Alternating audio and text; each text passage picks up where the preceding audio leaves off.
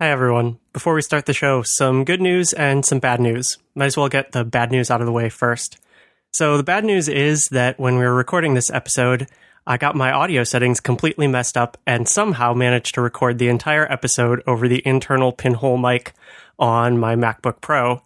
This led to some really garbagey audio, and we were concerned that we were going to have to throw out the entire episode. Now for the good news. You know how every episode at the beginning we talk about the history of Apple and the Mac community? Well, maybe we haven't talked too much about the Mac community, but the great news is that the Mac podcasting community is really awesome. We put out a call on Twitter to anyone else who is a podcaster and has access to some fancy audio equipment or software to try to clean up this audio track. Within minutes, we had three responses.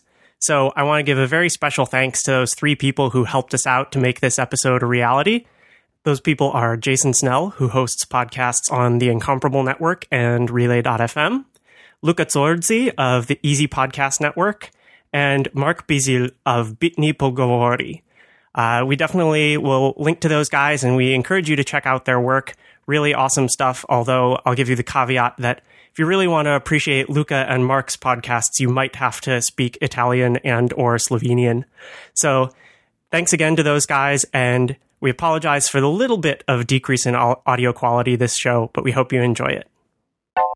Simple Beep, episode 14, iTunes from version 4 to today. Hello, and welcome to Simple Beep, a podcast looking back at the history of Apple and the Mac community. I'm Ed Cormany. And I'm Brian Satorius. And if you're just joining us this episode, last episode, we embarked on covering the history of iTunes as an app.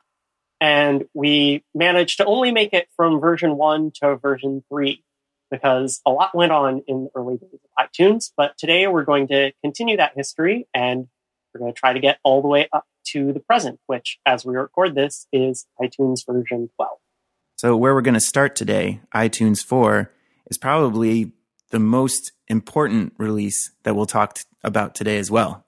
Right. And this is why we left off after version 3 last episode, because iTunes 4, 4.0 especially, but really all of the versions of iTunes 4, and it had quite a long history, had lots and lots of features added to it that we know as some core features of iTunes today. Yeah, up until iTunes 4, we were really talking about iTunes, the name and the brand, as being about a software jukebox. But you mention iTunes today. Uh, you probably think about the store, the place where you buy music. And of course, if you look for iTunes on your iOS device today, that's exactly what you get. There's an app, and underneath the icon, it says iTunes as the short title. And if you go to there, all you get is a store. So with iTunes 4, we got a music store. This uh, launched in April 2003 at an Apple special event, uh, not like a Macworld or a WWDC. This was a event specifically for the iTunes Store.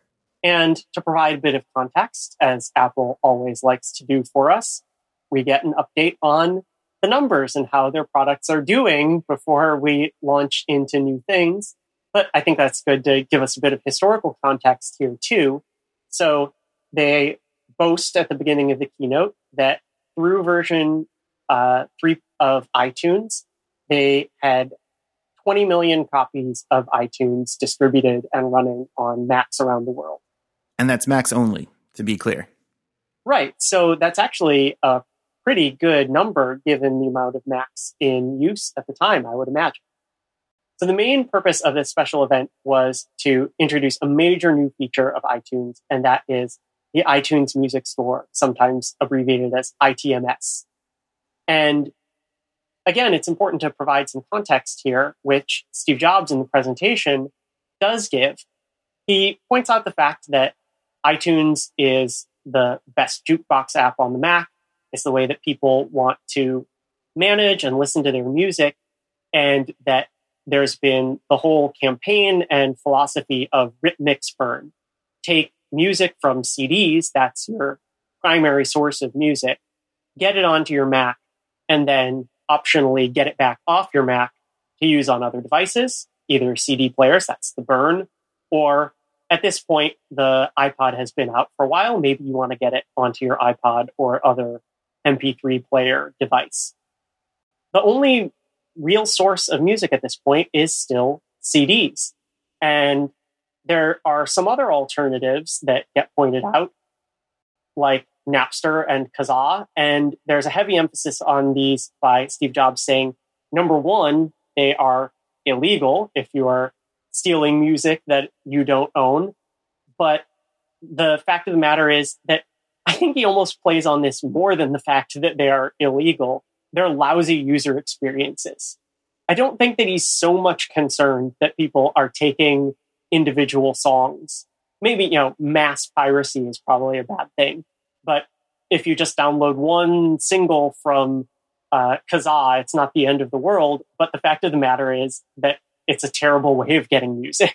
Yeah. And uh, doesn't he say something like, you're not always guaranteed to get what you want. Like it might be a rip from the radio that has uh, DJs playing over it, or someone may have even maliciously named a file that's not the song you want uh, with metadata that will you know show up when you search for a certain song title. He has like a five point slide in the keynote that says these are all the bad experiences that you could have using these music trading services. Uh, he says the file could have been encoded by a seven year old who doesn't know what he's doing. all kinds of things like this.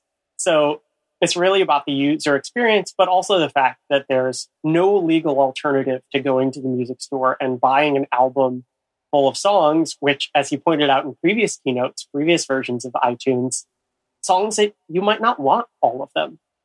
He does mention a couple of potential legal alternatives, some of which I had completely forgotten about their existence because they were rather short lived. Uh, one of those was called Press Play, I, I had to look this up. And Press Play was a joint venture between two of the quote big five music labels that was a subscription music service. And so it only had this limited catalog and it only existed for about a year, year and a half between 2002 and 2003, which is why it was probably easy to miss or easy to forget. But interestingly, it did become the basis of the reborn legalized Napster service after they lost all of their court cases and owed the record industry a lot of money. And the only thing that they had left as an asset to sell off was their name and logo and brand recognition. And so they parlayed that into becoming a more above board music service. But apparently, the software underneath that was this press play service and software that had been hooked up by uh, part of the music industry. And of course, Rhapsody, which I think is a better known name, I don't think that they still exist today, but they did have a long run in the music business. One of the other things that gets pointed out at this point and has been a long discussed point in Apple's music history since then. So, spanning 12 years by now, is the fact that these are both subscription services that are being pointed out. And the fact that Apple had this idea that this was not the way that people wanted to deal with music. They didn't want subscription services.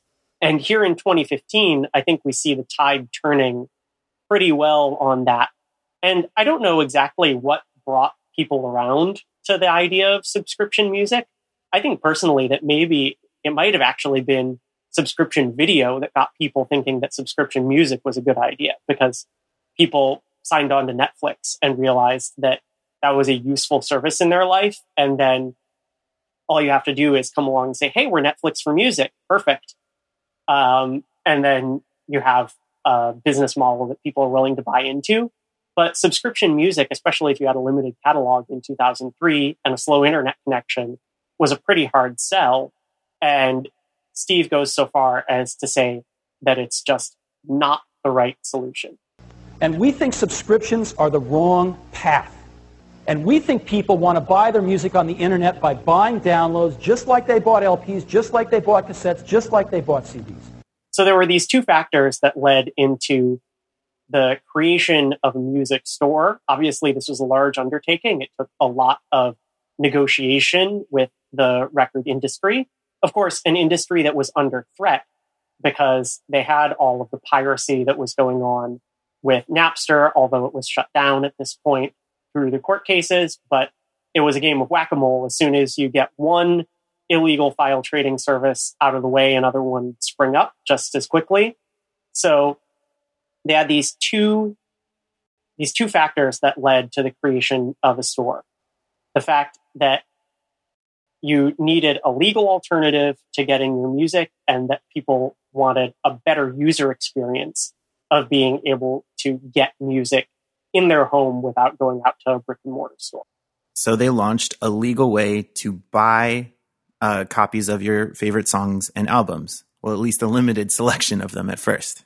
They said that this is the best solution because it's also good karma. Yeah. The fact that you are having this pleasant user experience, but also paying the people who created the music that you want. At the launch of the store, songs were available uh, individually for 99 cents. And this was big for a couple reasons. Uh, in college, it was frequently pointed out in my economics classes that the like the 99 cent price point has certain like neurological triggers. You know, it's not quite a dollar, so it feels cognitively like a much bigger gap than just a one cent difference. So like it was it was easy to treat these as almost impulse purchases and made the pain of buying music uh, a lot less. Less than a dollar. It's practically free. And second, the fact that you could do it by the song was a very big deal. Like again, we've talked about how you wouldn't want to, you know, pay a whole bunch of money for an album when you were only going to listen to two or three songs off of it. And this gave people the freedom to continue uh, consumption of music in that way that they were used to from these services like Napster and Kazaa and LimeWire. And even just at face value, it was a good deal because if you're looking at CD sales at that time, you would be paying in US dollars $14.99, $16.99, $19.99 for an album that would have probably anywhere between 10, 15, maybe maximum 20 tracks. So if you were able to buy a la carte from a 12 song album that would cost you 19.99 for the whole thing, you're getting a better, better deal going to the iTunes store anyway. Uh, so at launch, there weren't the catalog that you could buy from was not that big. It was 200,000 songs from the big five labels that we mentioned before. These were BMG, EMI, Sony, Universal, and Warner. It's, it's a bit of a misleading number because 200,000 in one respect sounds huge. In another respect, we know now that there are millions and millions of unique songs on the iTunes store and that this was a tiny sample. But at the same time, they did get some participation from all of the big labels. And if they only had maybe three of them, or two like that uh, press play service, that wouldn't really have been enough to get them off the ground. And of course, there were holdouts, uh, especially individual artist holdouts that made big headlines later on in iTunes history. We know that the Beatles weren't on the iTunes store for a long time. And who knows how much of that goes back to the old Sosumi debate with Apple Corps Records. Exactly, which was the label of the Beatles and had this ongoing dispute with Apple about don't try to get into the music business. Well, there's no question. Uh, there, there were many questions along the development of the Mac. Is Apple going too far across the line into something that could be considered music like when they had that settlement with Apple Corps? Just make sure that your computers are not infringing on our music business. Well, you could have all of the sound capabilities in the Mac, all of the MIDI synthesizer capabilities that you could possibly ask for, but none of that really approached the fact that with the release of the iTunes store, Apple is selling music. What do record labels do? They sell music. if there was ever a line, they are just two feet solidly planted on the other side at this point. And then to continue uh, that train of thought from earlier, 200,000 songs may sound like a large number, but compared to what we're used to today, it really wasn't that much. And you have a note here that uh, the iTunes column browser also applied to what was available in the store. Yeah, so this feature, which still exists in iTunes today, is primarily a way of accessing things in your own library. So you can have either two or three columns and you can put them as, say, genre, artist, album, or you can swap some of those out for things like composer or these other fields. But it really was a drill down column browser in the store that started with genre and went to artist and then into album. And you were supposed to be able to get this full overview of the store. And there was really an analog here to walking into an actual music store where you would walk into the building and there would be different sections around the room or even different rooms in a large store that were organized by genre. You would go into the back of the store and find country music, or you would go over to one side and you would have a whole wall full of hip hop or rock. And that was the way that you were supposed to approach finding new things in the store is say, I want a genre, particular genre, and then I can see an entire list of all of the artists that Apple is offering up for sale. And with only 200,000 songs from major label acts, uh, it's not actually that big of an organizational deal. You could, you know, maybe not actually scroll through all the songs uh, through this interface, but it's a lot more uh, realistic than to try and accomplish that in the same interface today, where not only do you just have more years of music releases to deal with and more content from major labels being available on the store, but you have independent labels and even independent publishers.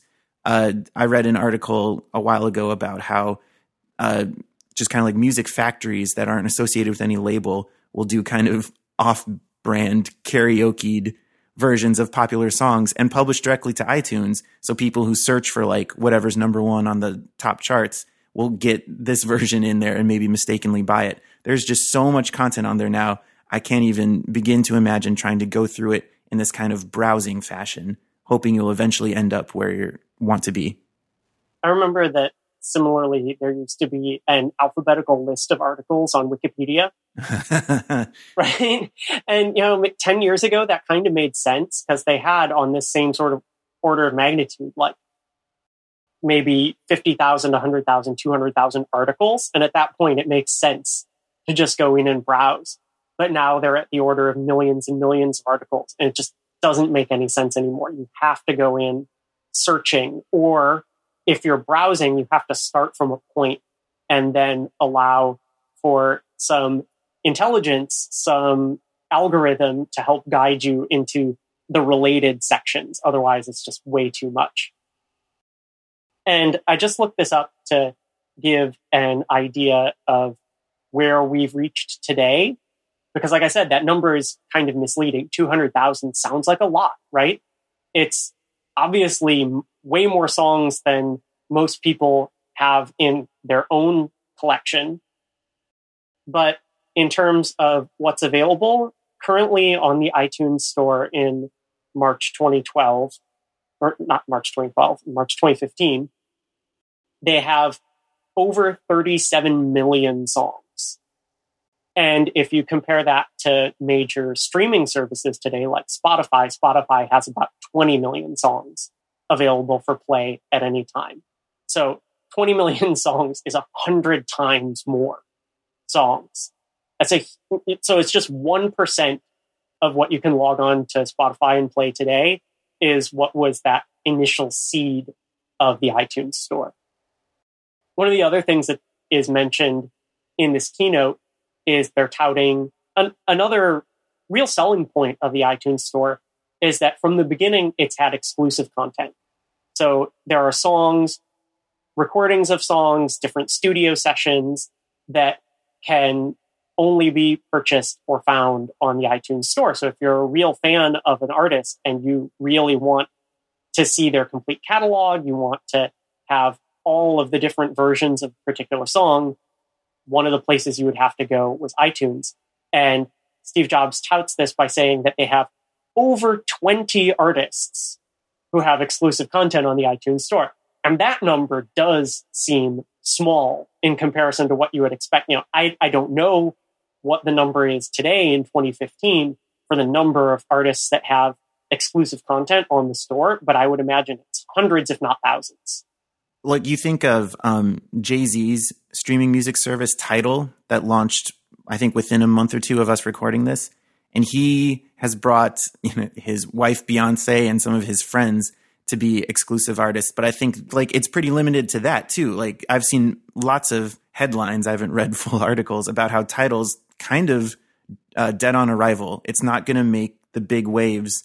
Certainly, Jay Z and his investors are hoping it will be, even though he has like an exclusive Beyonce song or an exclusive song of his own. Uh, just because like it's 20 artists exclusive in the world of 37 million songs. A is not a big deal, and B is so easily circumvented that it's it's not a selling point anymore. Yeah, it's like any major infrastructure project where you say, gee, I really wish there was more competition for my cable provider in my town. And you say, yeah, but you know, they've literally put fiber to 6 million homes. And someone wants to come in, well, they can't just come in and say, hey, we put fiber to 50,000 homes. Well, great for you if you're one of those, but that's really not going to, you know, that's not going to overturn the market. And so anyone that comes into something like the the streaming space, the radio space, or the purchase space has to have a huge catalog. And I was actually pleasantly surprised just today. Um, I've been listening a lot more to Amazon Prime Music because why not? I'm an Amazon Prime subscriber. So, I mean, obviously that's part of Amazon's business model today in 2015 how do you get people in the door? Well, they've all just just give it to them if they've already paid for something else. That's another way that you can, you know, you've already built a whole ton of infrastructure. And they have radio stations on there. I prefer Pandora. I never liked iTunes Radio. It's a lot like iTunes Radio, but I'm just giving it a shot. And one of their big features is unlimited skips. Ah. And so I've been I've been playing around with it while I'm at work during the day and they played one of the songs from the new Passion Pit album. Mm-hmm. And I went, huh, they have this new single from the Passion Pit album. Let me see, tap on album info. And I went through and they had the entire new album, which dropped, I think, like two weeks ago, available to me to play, stream, download to my phone just from what I had already. And that's the kind of thing that you need to enter into this space in 2015 to be a game changer. Whereas when Apple was starting in 2003, they needed something, anything from the big five labels because otherwise there would be huge gaps in their catalog. But as long as they had something, anything, it was still going to be the best on the market. And to get back to one thing I mentioned with uh, exclusives, uh, they're really not exclusive anymore because there are millions of people out there who know how to break whatever is exclusive and release it freely on the internet, probably through some illegal means. Um, obviously, Apple couldn't release just open MP3 files on the store. There was no way that the music industry was going to allow that. They had already seen what chaos that had created in the Napster space, for example. So the files that you would get from the iTunes Music Store were not the same MP3s that you would get off of Kazaa or LimeWire or Napster. They were now encoded as AAC files, and I think if you look at the file extension, it's M4A instead of MP3. And um, in addition to having DRM, which we'll talk about later, uh, these were 128 kilobits per second files which because AAC is some kind of better algorithm that I do not know anything about. There's a lot of complicated math. People with PhDs in math can explain it to you. Yeah, uh, you would get a smaller file for equivalent fidelity, or you know, you could upgrade to higher fidelity as Apple does later. We'll also talk about it uh, for not that much bigger of a file size. And one thing that this manifests into later is um, the the line "a thousand songs in your pocket." That was the tagline for the original iPod, which was five gigs, but that was based on MP3s.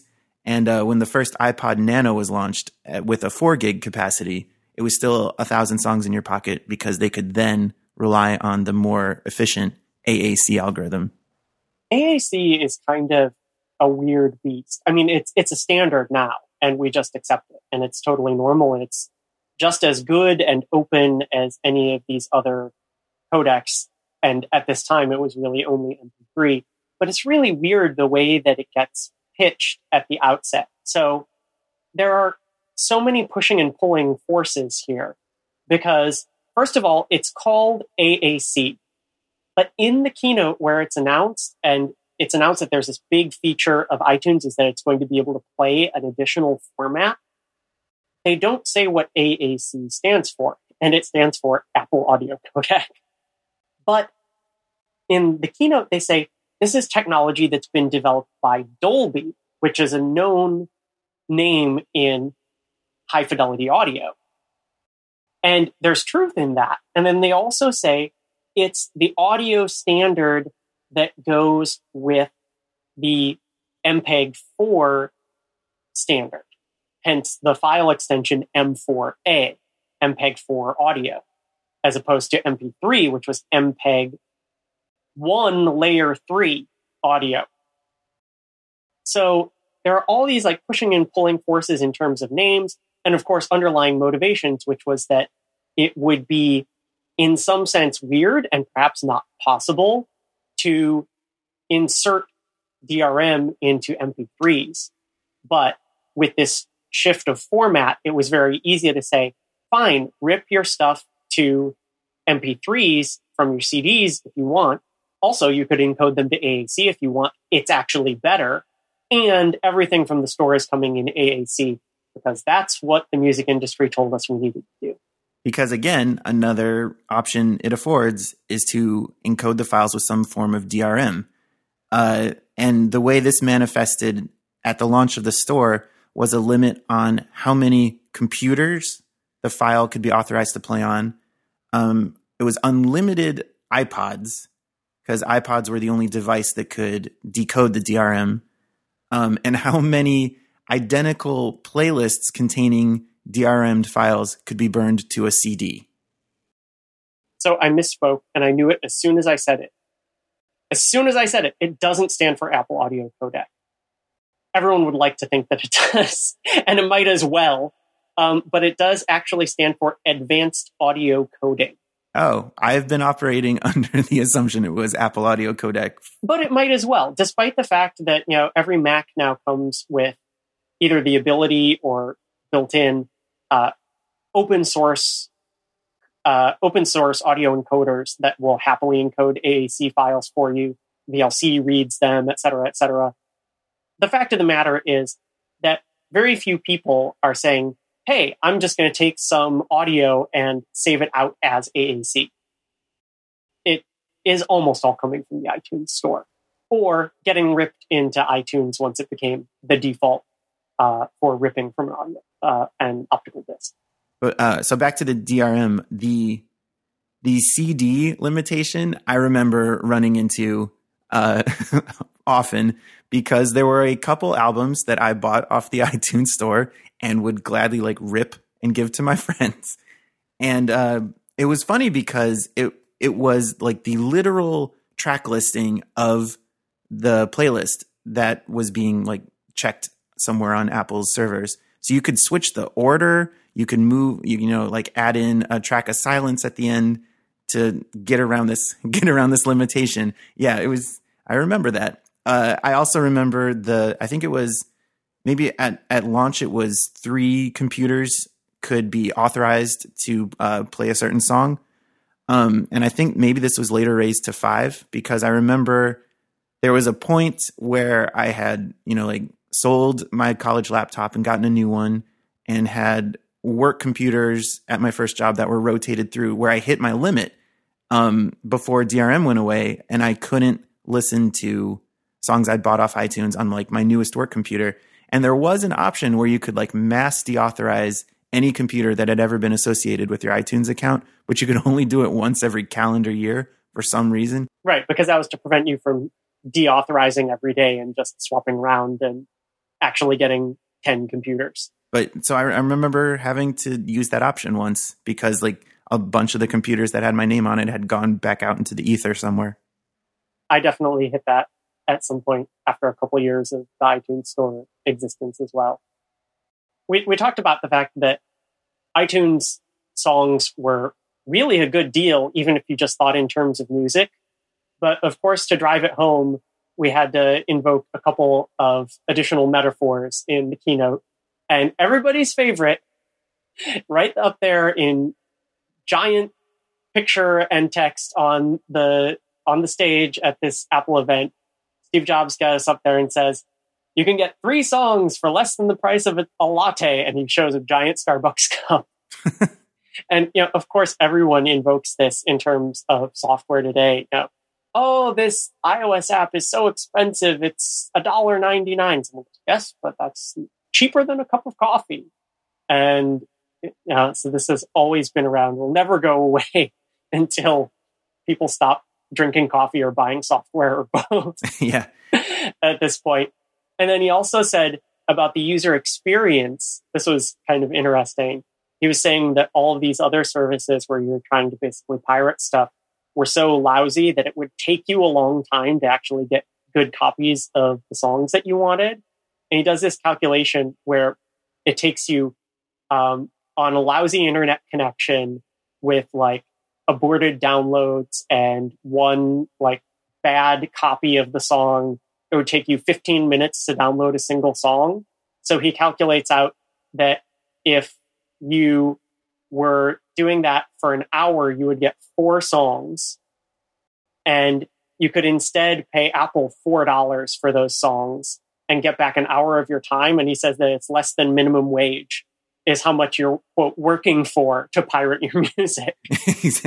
This, of course, there are many problems with all the logic behind that, but I guess it's a it's a point worth making in his opinion.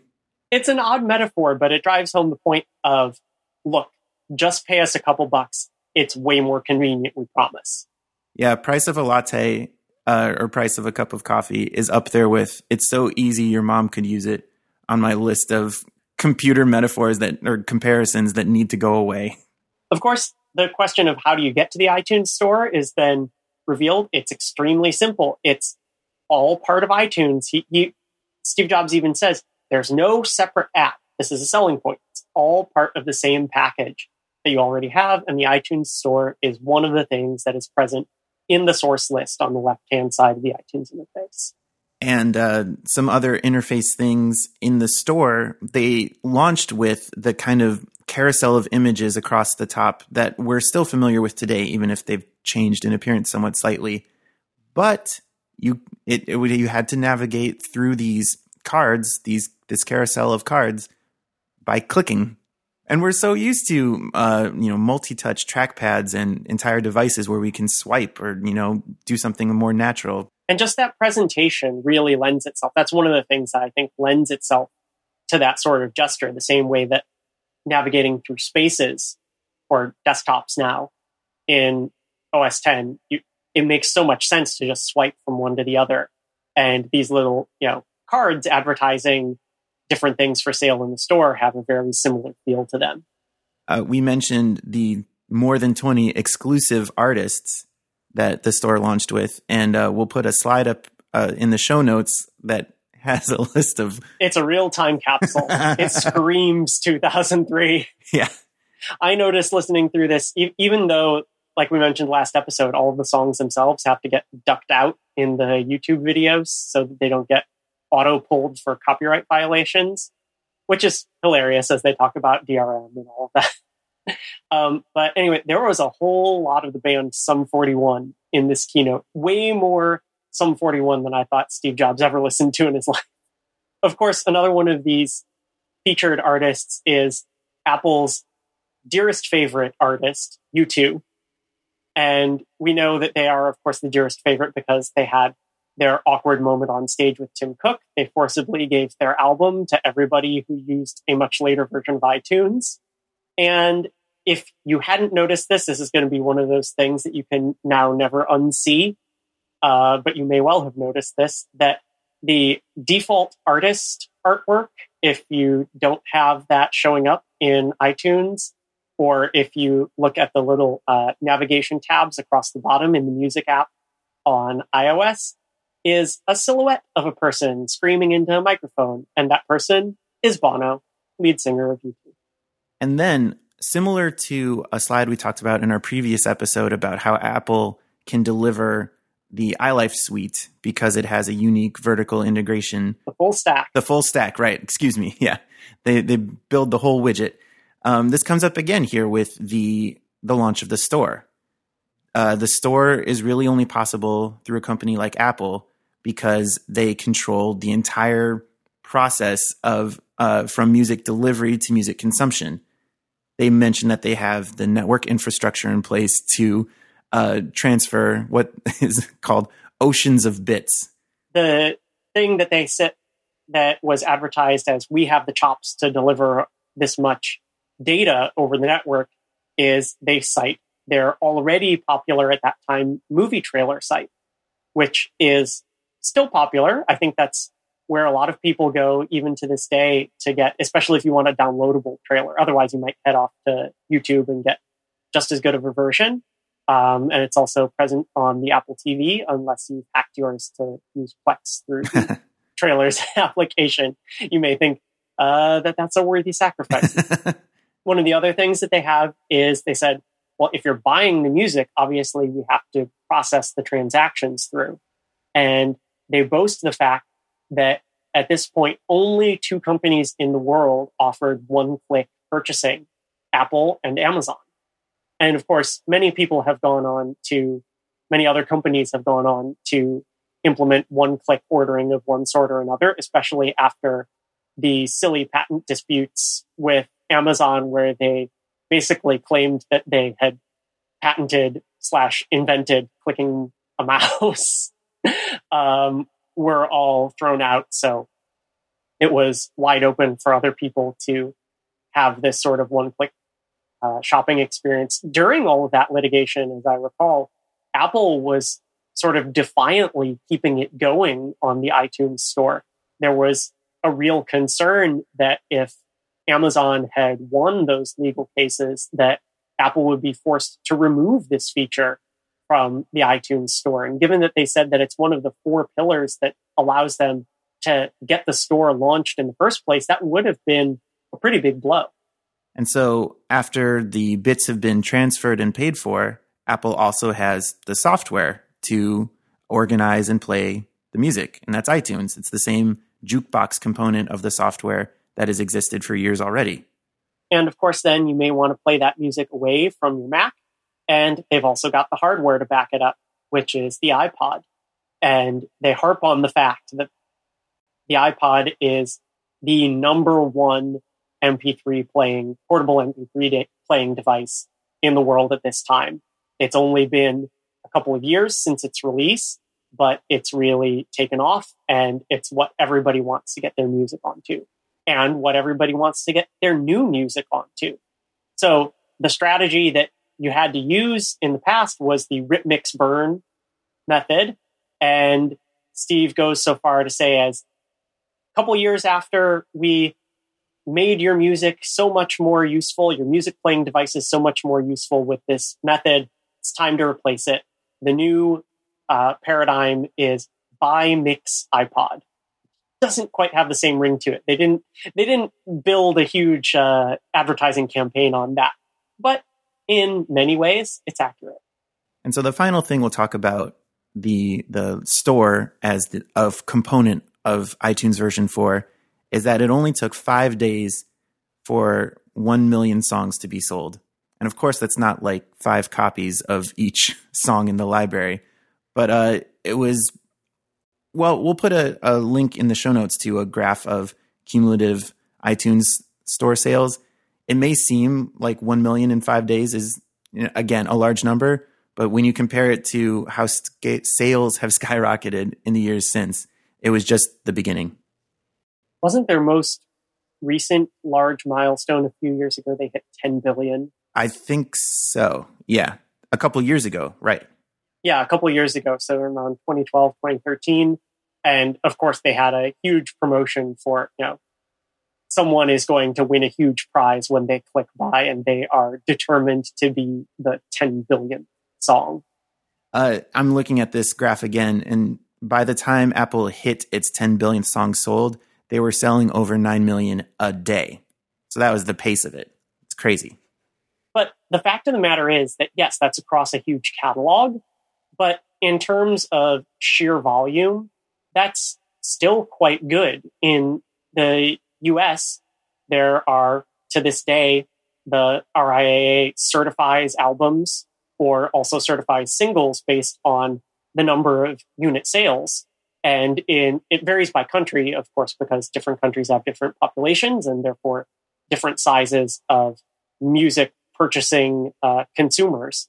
And so in the US, I believe it's still 1 million to hit platinum for an album or a single. And for any album to go platinum in a week would be just a huge, huge release. Uh, there's been some talk even about the fact that as we are here in 2015 and people want to stream and subscribe to their music more often than they want to purchase it, that the notion of albums going platinum is going to fade away. I believe that last year in 2014, no album went platinum in the US until October when Taylor Swift's 1989 went platinum. So, regardless of the fact that it seems trivial in today's terms in how fast they were selling songs, uh, a million songs in the first five days was an extremely successful launch. Remember the fact that they said that they had distributed only 20 million copies of iTunes and that it was Mac only. So even if each person who had a copy of iTunes only bought, uh, each person who made a purchase only bought a single, that's still 5% purchase penetration in five days. That's good for any advertising campaign. That's remarkable for any advertising campaign. So it was absolutely a successful launch. The store wasn't the only new feature of the iTunes software and brand uh, to launch in version 4. There was also shared libraries. Yeah, so this was an interesting feature that got added on, and it built on top of Apple's new networking service, which at that point was still called Rendezvous. And you may recognize, even to this day, its icon of three little co orbiting orange spheres uh, and you may know it as Bonjour today. And so, what Rendezvous was, what Bonjour is today, is basically an ad hoc networking protocol that allows Macs, or really any computers, uh, if they have the appropriate software, to see each other over a common network and then uh, set up this sort of ad hoc sharing. And the purpose of that, or the way that that was leveraged in iTunes, was to let you stream songs from one Mac on the more or less local network to another Mac. So the fact of the matter, though, was that the way that Bonjour worked and the way that this feature was implemented was you would automatically see Macs that were on, say, your home network if you had a full fledged wireless network in your home, which was not a guaranteed thing in 2003. But if you did, uh, in the demo on stage, Phil Schiller just walks out holding a power book and goes, Here I am with my power book, and open it up, and you're going to see all my songs because we're on the same wireless network. And uh, that all worked out. But there was also a way that instead of seeing these automatically discovered iTunes libraries, you could just plug in the computer name or network address of the target library. And this meant that as long as you were basically able to find your external facing IP address, you could say, Here, world, here's my IP address, and here's all of my music. It's kind of fascinating that this happened in exactly the same version of iTunes where features were implemented to allay the concerns of the music industry that people were going to be sharing their songs for free far and wide. As you can imagine, the rec- record industry, who were the new partners in the very successful iTunes store, caught wind of this quite quickly and said, Oh, no, no, no, no, no. We're not going to allow you to share your iTunes libraries to just anyone. We're going to make it so that that only works on a local network. How do you do that? The way that they restricted this was that it was only within the subnet on the network. This was the first update to iTunes 4. It was version 4.0.1, and it came out just one month after the initial release. So this was a this was top priority fix on uh, iTunes 4, and what that meant, for all intents and purposes, was that yeah, you couldn't uh, you could no longer access the network of someone halfway across the world. It usually meant just people in your home office, or in certain school environments or office environments, a subnetwork can be very large. It you know a subnetwork does not even have to be limited to in IPv4 addresses. Doesn't even have to be limited to the last triad, right? So it can be more than 256 devices. So I know that this was, uh, I, I, think I was a freshman in college at this time, and we discovered all sorts of things that worked over the subnet in our college network and in the dorm buildings. That meant each building was treated as a separate subnetwork. But there would be like 800, 1,000, 1,200 people living all attached to the same subnetwork. So for music sharing, that meant within the dorm building, you could play the iTunes library of and not just your immediate neighbors, but anyone who lived in the same dorm as you. So this was really like a wide open uh, feature for those of us who are in that sort of situation. The other thing that we used that for um, on a completely different platform was that the same sorts of restrictions applied to uh, local game pairing on Halo on the Xbox.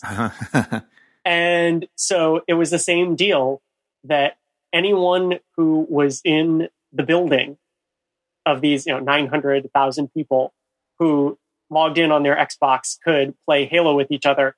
And that's actually how I met some of my friends in college was we would play each other in Halo on the Xbox and then exchange a chat message and say, Hey, hey, where are you? Oh, we're up on uh, third floor in this hall. And we would go up and hang out with them. Uh, yeah, the freshman, my freshman year of college was the same experience uh, with respect to iTunes. The shared library thing had its own kind of subculture, uh, and I think similarly to me, it was set up so that the subnet was a dorm building, um, and so by default, your shared library name was the like your user account on the computer, your full name probably uh, apostrophe s library, Brian Sutorius's library. So there are a couple people who may have not known how to change this default or chose not to. Right. Or I would always have my, even my long name of my username would just be my first name. So it would just say Ed's library. So a, a couple people um, left that as the the name of their library, but then a whole thing started to to happen where people would put their like I am colon and then their AIM name so that you could Oh, start a whole. You could. Everyone was on AIM at that point, so you would dial into their library, uh, stream the songs you liked, and then you could just IM them and say, "Can you send me the MP3?" So you could have it for yourself. So it was still like a, a very localized version of Napster. Interesting, interesting. That's very clever. And then, of course, once all of that degraded, you got people just putting crazy things there, like they put in their wireless SSIDs today. You know, you go to any college town. We, we both live in college towns yes, now. Yeah. And go to any college town and just uh, open up your airport menu and look at the just torrent of bad jokes and terribleness that are Wi-Fi network names. Absolutely. Yep, that was the third phase of iTunes library names. Were just jokes, like single line puns or terrible jokes. There was one uh, right around here right around my home that was called Hide Your Kids, Hide Your Wi-Fi. I've seen many iterations of Pretty Fly for a Wi-Fi to tie it all back into music that was popular around this time. And uh, Brian, we would be remiss in getting through uh, 4.0 release of iTunes without mentioning the iPod. Oh, right. So this uh, iTunes 4 kept the same general icon of two barred eighth notes over a CD in the kind of bubbly, early aqua aesthetic. But with this release, the music notes changed to a kind of medium green color. And uh, we'll get into the next couple uh, major point releases of iTunes that did not change the icon. And so this is the icon I remember the most because I think it also coincided uh, soon after was when I decided, oh, I don't need the dock on my screen all the time. So this was the last like version of the iTunes icon that I remember seeing consistently.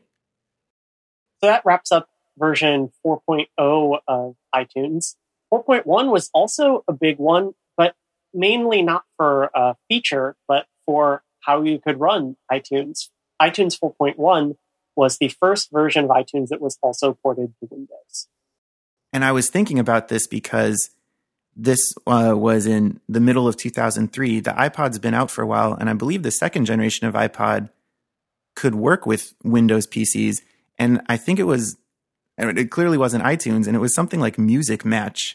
Yeah, it was Musicmatch Jukebox was what was was the initial software that you could use from the very first gen iPod if you had the terrible misfortune of having a Windows PC. Yeah. But with iTunes 4.1, you could get the full iTunes experience, including the store on Windows. This Windows version was pre announced at the, the Grand Store event. Uh, it obviously wasn't ready at the time that the store launched. And at the time of it being announced, uh, Steve Jobs clicked his, his slide and the words hell froze over appear behind him. Apple's making a major software application for Windows. Yeah, a major coup because it had been this totally one way street before that. Now, expect Microsoft to really be on board with developing software for the Mac, but definitely not the other way around. Still coming out of the part of the Mac versus PC wars of the 90s. So iTunes 4 went on to live a very long, productive life after this, um, perhaps too long, as we'll see, um, with lots of additional features added in various uh, point releases. Uh, so through uh, up to 4.5 introduced a couple of new features. And what I noticed with these sorts of features is that uh, in addition to the library sharing, was the fact that Apple was trying to cover basically everything that you could want to do with your music, all the way from acquiring it through playing it and then also sharing it with people and all of these various social aspects of music. So in iTunes 4.5, they introduced two new features. One of them was called iMix, which I had almost completely forgotten about, which allowed you to basically share playlists through a special section of the iTunes store. And these were completely public. And you could just share a playlist and then people would be able to play the songs in it so long as they had them or go ahead and fill out the rest of those playlists. One of the other features that got added was the party shuffle. Another one that I forgot about and never used. Right, but it was supposed to also cover this sort of thing that we mentioned with like the very first versions of iTunes, where we had this experience of going to in-person parties and someone is playing music for the party through their iTunes library and often with the visualizer on in the background. The notion was that people really had a demand for using iTunes in this way. It was seen as part of their social life, basically, was that you would have your music collection shared with your friends in a social setting, a real world social setting. But as you said, Brian, this is one of those features that I found that I rarely use because if you already had smart playlists and shuffle, if you really knew what you were doing and were setting up for a party, you were going to be able to craft the playlist that you wanted and just have it go. So for me, this was the start of this is sort of an inflection point because this was the start where new features start appearing in iTunes and they appear by default. You know, they show up in the source list. And you go, what is that? why do I need that? Can I turn that off? And I did. I turned Party Shuffle off almost immediately because if I had Party Shuffle on the source list, that was one less playlist that I could see without scrolling. And to me, those playlists were far more valuable than this new feature that I was only ever going to use if I was going to throw a party. And so if I was going to throw a party, I could go into preferences and turn it back on. Uh, so that was 4.5. There were a couple more point releases, and they did make it all the way to 4.9, which is the next one we want to talk about because it introduced a feature to iTunes that's near and dear to our hearts podcasting. What we're doing right now.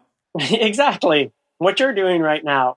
And so this was the first time that there was a dedicated way to access podcasts through iTunes. And of course, it's a completely new feature to have to add because even though podcasting is very simple technology, it's audio files plus RSS as RSS enclosures.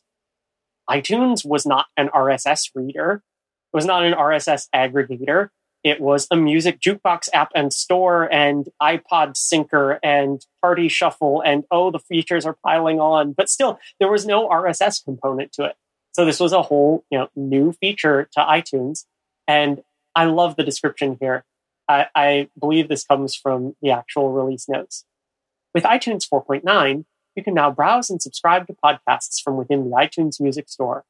Podcasts are frequently updated radio style shows downloadable over the internet. You can also transfer podcasts to iPod for listening on the go. I just love that middle sentence. I think anytime that someone says, What exactly is a podcast? I should have that memorized. Frequently updated radio style shows downloadable. But one important thing that goes really sort of under the radar in that description is from within the iTunes Music Store, right? So today in 2015, the iTunes Music Store is still the definitive directory of podcasts. If you use, regardless of what podcast app you use on your phone, Overcast, Downcast, Castro, you name it, they're all tying into the iTunes directory, maybe with some additional features on top. But if you say search for podcast, add new podcast, that's going through Apple. But the good news is that it's wide open. Like you said, Brian, with uh, you know any artist being able to basically add their music to the iTunes store uh, after a point. The same thing is true with podcasts.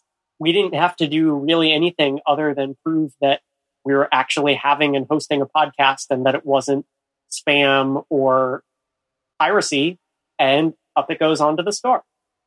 One other feature that uh, has not stood the test of time the same way that podcasting did in iTunes 4.9 was the first phone that worked with iTunes.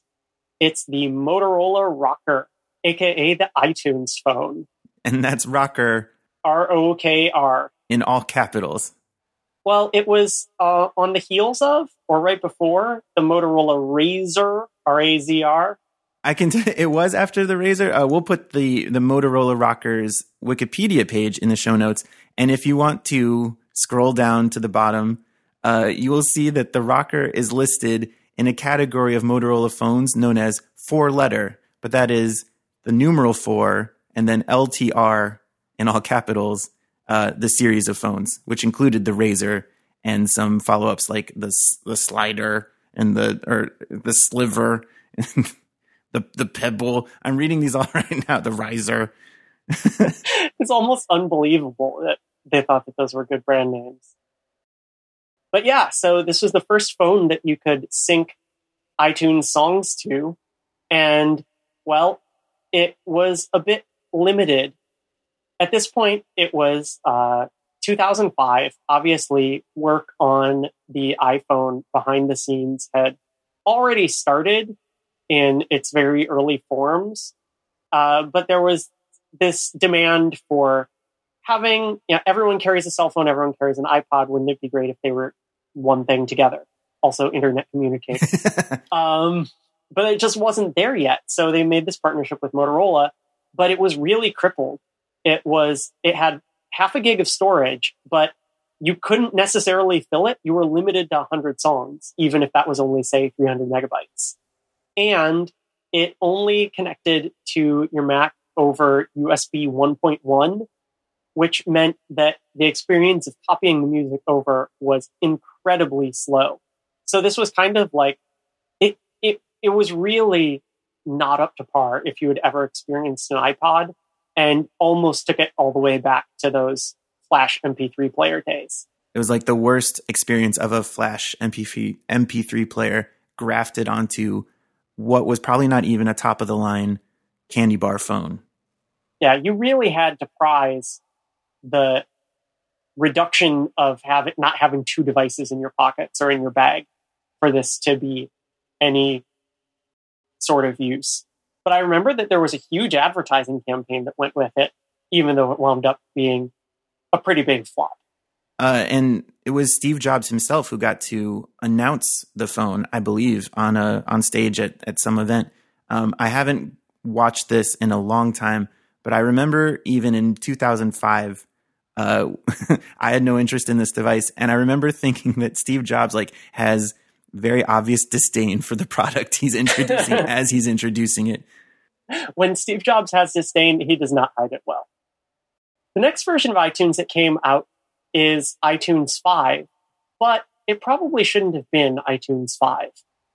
Well, we'll see why that happens uh, as we get to the next version of iTunes.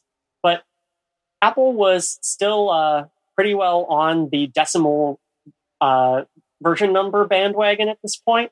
So they had come up to 4.9, and by golly, the next thing has to be 5 because 4.10 is 4.1 all over again. Right. So they released iTunes 5 in September of 2005, and this is about two years after the previous major quote major release. Of. And this took place, uh, as I said, in September 2005 at what would become the first of many Apple fall music events. And it was at this first music event um, that they famously killed off the iPod Mini as it was the top selling iPod in Apple's line and therefore the top selling MP3 player in the world to launch the iPod Nano, which would go on to become the top selling MP3 player in the world. And they needed, you know, an update to iTunes to accommodate syncing to the new device. And there really weren't that many new features otherwise. This was this continuation of iTunes, which was a mature product at this point, had all of those features that you could possibly want, all the way from acquiring music, listening music, sharing music. And so there was this new hardware announcement. It was the start of these music announcements, uh, special events. But uh, the other major things that happened in iTunes 5 was a visual overhaul. So there is really no more brushed metal as we knew it for a few years. It's this more smooth metal look that actually then came to the rest of OS 10 in Leopard, but that wasn't until two years later that we saw this innovative interface from iTunes bleed into the rest of the OS 10 experience. It also had better search. Um, I believe in, in one of the articles, which we'll link to again in our show notes that have uh, comprehensive histories of iTunes, one of them cites uh, iTunes 5 um, and Steve Jobs' like obligatory press quote as like iTunes 5 has really good search. That's about all he can say about it. Uh, but you could have more granular results uh, because now, of course, um, iTunes is handling music both locally and in the store. So you could refine your search where if you wanted to search for uh, Bob Dylan, you could refine it only Bob Dylan that's on my hard drive or only Bob Dylan that's available in the store. Or, you know, like I guess, only song titles that contain Bob Dylan, maybe a cover or something, instead of uh, Bob Dylan as an artist term. But that that was really it, just more granularity with your search terms.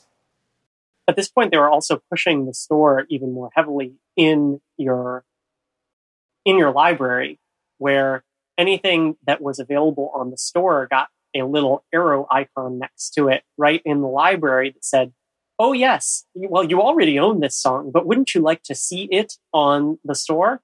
I guess with the notion being that if there was something that you liked and you wanted related songs or more songs by the same artist, that would be a quick way of getting to that information. But it also felt like a bit of noise and also a little weird because the first point of entry was it would take you to exactly that song and highlight it. It's like, okay, so I'm in a store where I could buy the thing that I already have. It was that extra leap towards uh, the related things that was not so obvious. The only other major fe- major feature um, was an introduction of a new preference in iTunes that was called Smart Shuffle. So Smart Shuffle was interesting because when you turn on Shuffle, it's very simple. It takes whatever songs are in either the whole library or the playlist or the album that's selected, and it randomizes them. Uses a random number generator that you know is somewhere in the basic libraries of your computer. You know, it just says, okay, do a standard randomization function and then play them in that way. Um, but what Smart Shuffle did was to make shuffle actually less random. Right, because apparently some people would complain if uh, the completely random shuffle algorithm would play uh, two songs in consecutive order by the same artist or from the same album. Or you were shuffling an album and you would get track four and then track five. Heaven forbid. But it's it's a classic uh, notion of true randomness versus what we perceive as randomness.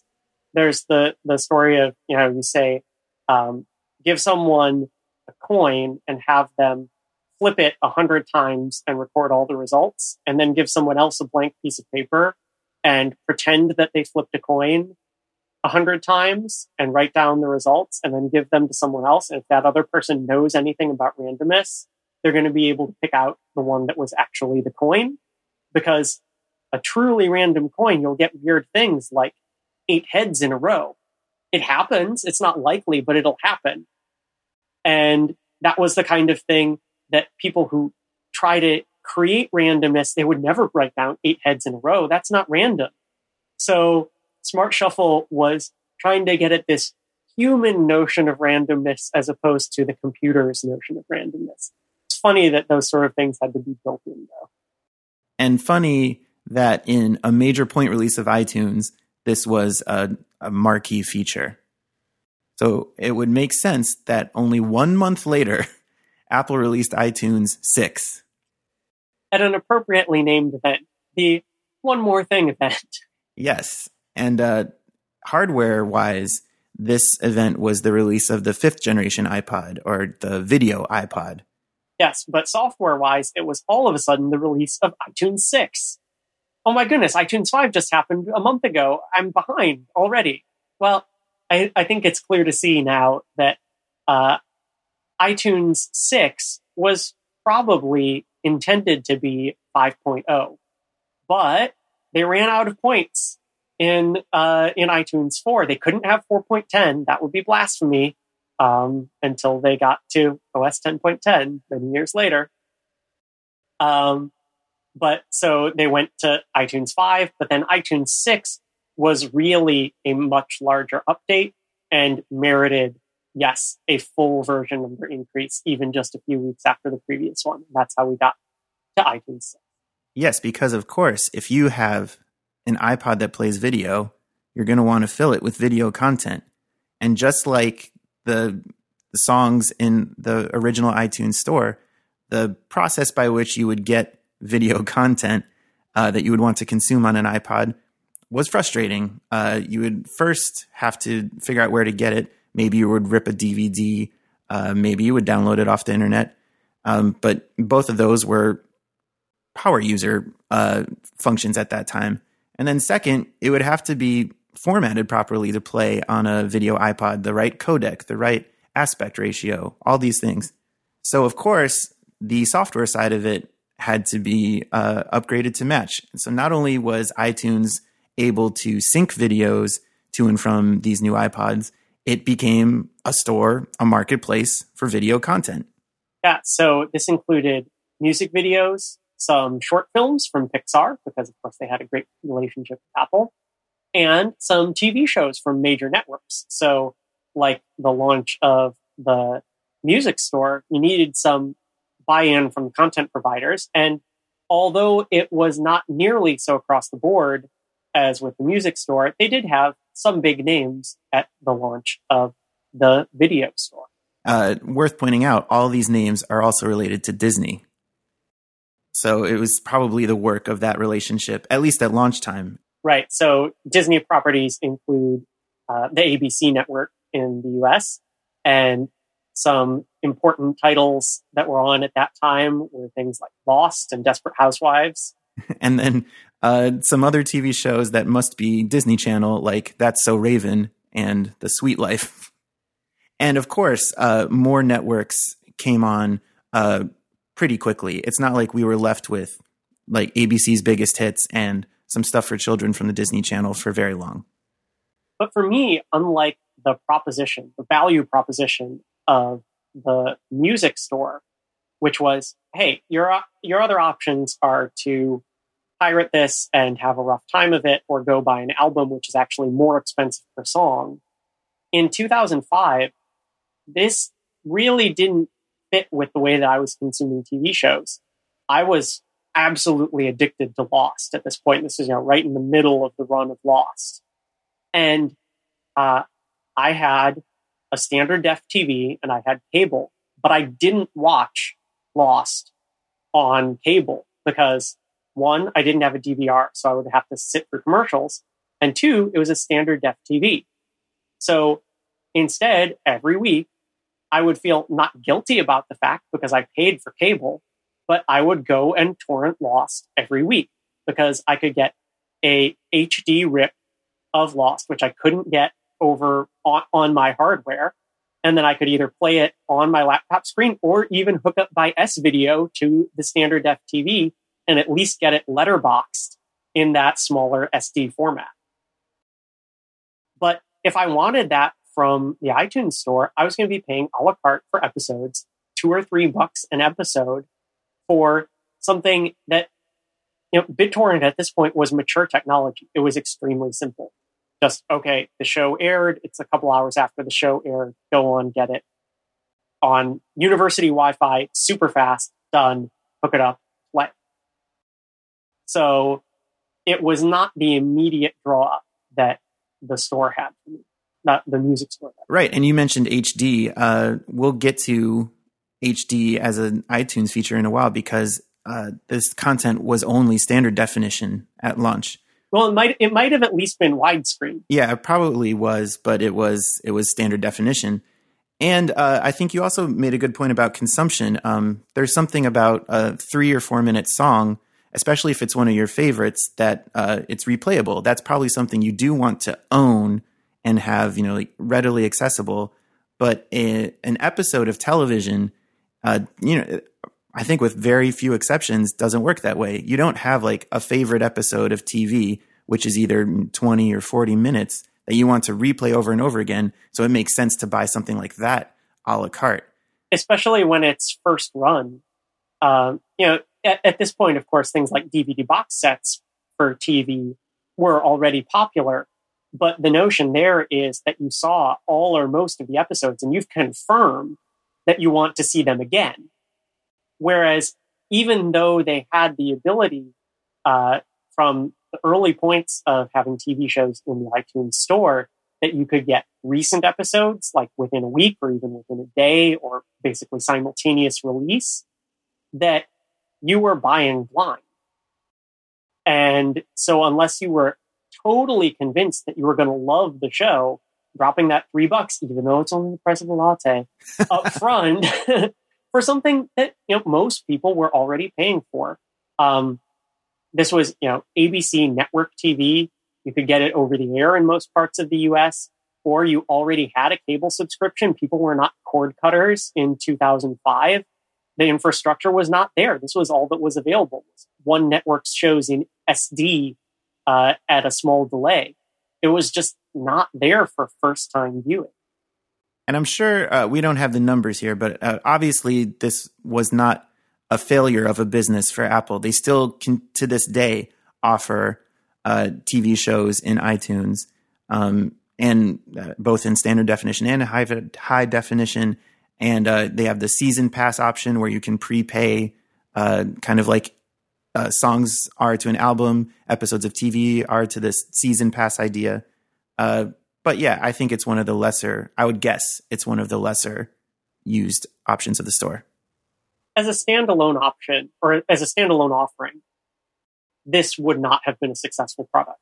But the fact that they could build it on top of the huge success and huge infrastructure of the iTunes Music Store, let it grow slowly, and has made it, if not a dominant offering today, still a popular one and still one that is worthwhile for Apple to continue today in 2015. So let's move on to the next major version of iTunes, which is version 7, released at the following Apple Music event the next year, September 2006. This establishes the annual pattern. One of the features that I want to discuss right away because I went nuts for it was to have true gapless playback finally. We talked in a our previous episode about how uh, there was no true gapless playback. There would be a split second of empty space between songs, even if it was playing in order, not in shuffle. Um, and you might want to use the crossfade set to zero seconds to try and approximate gapless playback, but even that was a hack and it wasn't guaranteed. Yeah, we got some feedback over Twitter that you could set it down to zero seconds and get that basically uh, to work as gapless. But as I recall, that it bottomed out at 0.1 seconds. That's what I thought too. So I don't know. We'll have to. It, it's hard to go back to iTunes two or three and actually get that running to test that out.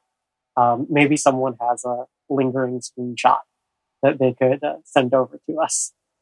So I I had a bunch of concert albums that obviously had like audience applause bleeding from the end of one track into the beginning of another. And for whatever reason, this was a period in my life where I was listening to those instead of maybe studio albums or, you know, like a shuffle of studio cuts. Um, so I, I was just went nuts for this. I was so happy about it um, because simultaneously Apple released the second generation iPod Nano and maybe even an, an upgrade to the the video generation of iPod that uh, supported gapless playback on their hardware as well. And there was no need for me to go out and buy a new iPod. The one I had was working perfectly, but I saved up so I could get it, so I could finally listen to all my continuous play albums the way they were meant to be heard. Well, it's all about the experience, and you got to have it right. That's that's one of these driving forces in the whole iTunes ecosystem is the music experience. And there were some other changes to the iTunes software, of course. Uh, this was, I believe, the first version that had the album list view. And by album list, you mean where it shows actually a small picture of the album artwork right in the library list. So up until now, uh, there was only that drawer that popped up and down on over by the source list. And again, I said earlier, you know, it was precious real estate there to list all your playlists. So I almost always kept that popped down, um, not showing the artwork. And I think you could set it to either show the currently playing song or the currently selected song. But what this gave you was more of an overview of your album artwork. And another feature that came along with this to give you even more of an overview of your album artwork was the cover flow feature. Yeah, just like flicking through albums or LPs at a record store. And that was really what they were going after was that sort of feel of having uh, you've amassed this library of music, both from CD sources, but now Apple hopes even more from their store. But if you've purchased all of your music digitally, you don't have that physical, you don't have the CD tower in the corner of your room to go over to. You know, all of the albums that you've purchased since the launch of the iTunes Store, you just don't have anything to hang on to. So this was, in a sense, to try to give you some digital yet tangible way of looking at that music. And of course, CoverFlow then proliferated to all sorts of other parts of Apple software, including the Finder, where uh, it still lives today iTunes 7 also allowed you to move music files, and I guess all media files that it supported, from iPods back onto your computer. And this may seem like a, a small thing, you know, syncing usually implies uh, two way, but uh, this was not possible up until this point. And there were definitely a cottage industry of third party applications charging stupid prices uh, to like hijack the file system on an iPod so you could get music files off of it. Wasn't one of the original ones Senuti, which was iTunes spelled backwards? I remember using a version of that after I had a hard drive failure to, but I had my full music library on my iPod. And as I was piecing back together my digital life, I got it all back from there, but it did require third party software. And obviously, uh, DRM was still in effect. So I think, you know, you, the iPod and your computer had to be authorized to the same iTunes account, obviously, for the transfer to take place. But it was still a native way for you to do this rather than resorting to some shady third party software. Another big new feature in iTunes 7 was the expansion of video content from music videos and TV shows to full length feature films. There are movies in the iTunes store and movies that could be played back, I think, within iTunes, the software itself, and on your tiny uh, video iPods. And again, this didn't get immediate traction for me. I don't think I bought a movie on the iTunes store until I owned an Apple TV. I've never bought one, but I have rented a couple. I've I've bought a few. Um, I one of the things that I managed to buy was when they had a special deal on the full Harry Potter movie set, and uh, it was supposed to sell for fifty nine ninety nine for all eight movies, but someone missed a keystroke at Apple, and for a few hours they were all on sale for nine ninety nine. Oh my god! Just a dollar and twelve cents per movie, and I got them all. And um, again, like Ed said, uh, not like immediate traction, not immediate buy-in from every movie studio. Actually, at launch, again, it was only Disney movies and Disney properties, which at the time included Pixar, of course, uh, Touchstone, and Miramax. Big studios. Disney is a behemoth it's still only a fraction of the market. Another thing about iTunes 7 is it was the first update to the icon in a long time. Uh, again, still with the two barred eighth notes over a CD, but the color of the eighth notes changed from green to a lighter blue. Thrilling. One important thing that happened in the iTunes 7 product cycle was Steve Jobs' publication of his Thoughts on Music letter. I think he only wrote two letters in where he essentially used Apple's hot news section of their website as a, a little bit of a blog. One of them was his thoughts on Flash, uh, which I think came later. All negative thoughts. All yeah, he only had negative thoughts. And this one, his thoughts on music. Um, it doesn't look like there's still a, a live copy on Apple's website, but we'll put up a link to a copy on the Internet Archive. Um, and it's basically him addressing the issue of DRM digital rights management with music files. And he outlines that the future of uh, selling music has three choices. You maintain the status quo of selling files that are locked down, usually with proprietary DRM, such that uh, files from Apple Store only play on iPods, files from Rhapsody only play on Rhapsody licensed devices, and so on you would think that that would be something that Apple would be totally happy with because they're dominating the market. Right. Yeah. And uh, uh, there's actually a whole segment of the letter that goes into how this can be viable. Uh, we won't. We don't need to mention it here. You can go read it for yourself if you want. The second option is for Apple to license their DRM, which they called Fair Play, to other people. So maybe the entire industry can standardize on one form of DRM but that would still have limitations on like how many devices a particular song could be listened on, uh, limits on sharing once you've purchased, and so on. Actually, no, that sounds best for Apple. Then they really dominate the market, the technology and the selling. That's true. Um, and then the third option is to get rid of DRM altogether, make music free to do whatever you want with it once you've paid for it. It's yours. And so there's a quote here in support of getting rid of DRM altogether, where Steve says, Why would the big four music companies, I guess it was four labels at this time, agree to let Apple and others distribute their music without using DRM systems to protect it? The simplest answer is because DRMs haven't worked and may never work to halt music piracy, which is kind of a hard truth. Uh, like we said earlier, like with um, Beyonce's exclusive song release on Tidal, it didn't stay exclusive for very long. People found ways to pirate and release it widely without the use of Tidal. the same thing was happening with DRM uh, at this time. It's for people who want the information to be free in a digital world, there will be a way for it to be free. Uh, DRM is just a stopgap. It's the old saying of, you know, the locks on your house are only keeping the honest people honest. Burglars are still going to break in. And of course, the way that you pitch that to a partner like a music label is to say, look, if you do this, there's no downside. People are not going to stop buying music. The honest people are going to keep being honest. But if this actually makes the experience better, more people will buy music. Uh, so Steve kind of ends this blog post slash letter with convincing the labels to license the music to Apple and others DRM free will create a truly interoperable music marketplace, and Apple will embrace this wholeheartedly, uh, just like Ed said. And so, sure enough, in uh, May 2007, a couple months after he published this letter, Apple released iTunes 7.2 with the option of buying songs at the, uh, the with the branding of iTunes Plus out of the music store.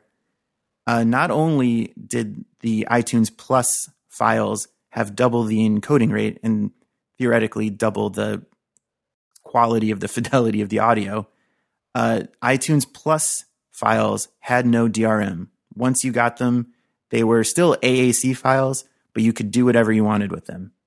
And they still had a fingerprint of your account. So if you did go and uh, pirate them as the distributor far and wide, that would still be traceable back to you unless you did some of those fancy uh, file altering hacks to get that information out of there. So again, keeping the honest people honest, right? And as additional insurance to the music industry, these songs were not just the same as everything else on the iTunes store. They were an additional 30 cents per song. So they were clearly getting a little bit of an extra kick there. And again, you know, running the numbers. Okay, well, if, you know, for every four songs we sell this way, someone goes and pirates one of them because we didn't put DRM on it, and So that would have been perhaps a big moment in the history of the iTunes store and how many songs they could sell. Except that there was a little additional thing that happened just one month later. In version 7.3 of iTunes, it supported activating and syncing iPhones, which of course were billed at the time of their release as the best iPod ever. And certainly they have driven many, many sales of music on the iTunes store.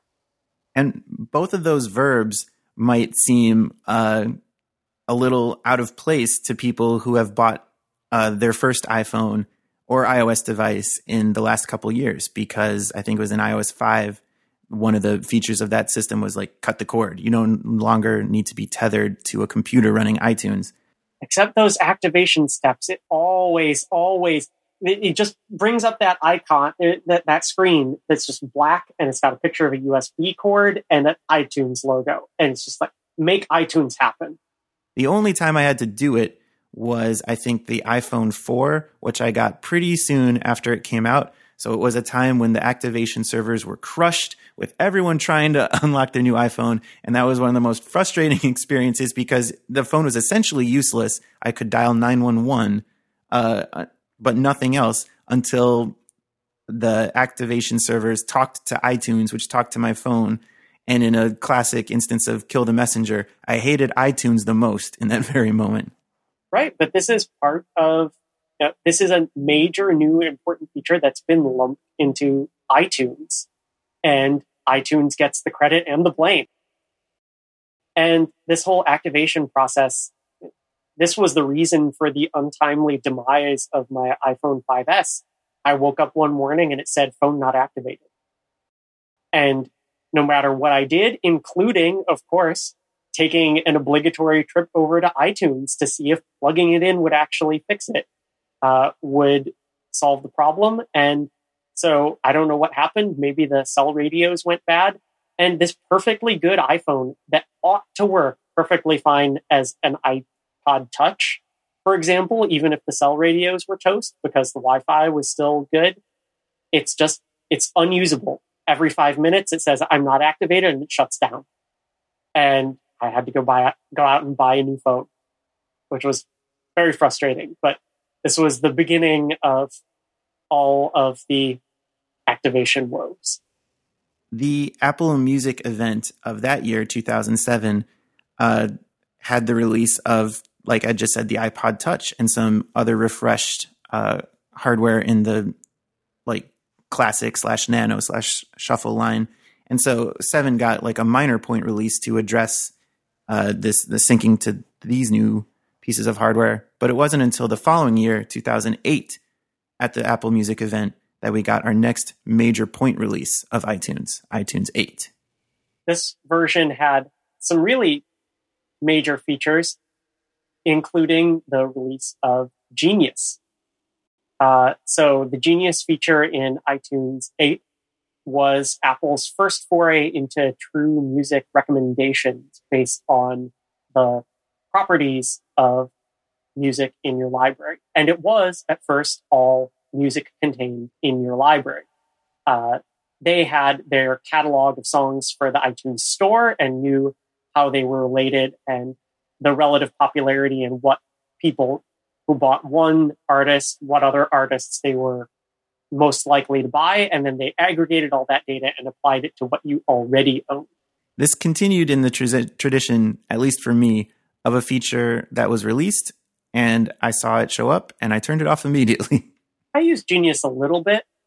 Um, it did also have, much like iTunes Match today, it had that uh, that period of let's analyze your library. It's a long time, cranks your CPU. Let's upload it to Apple.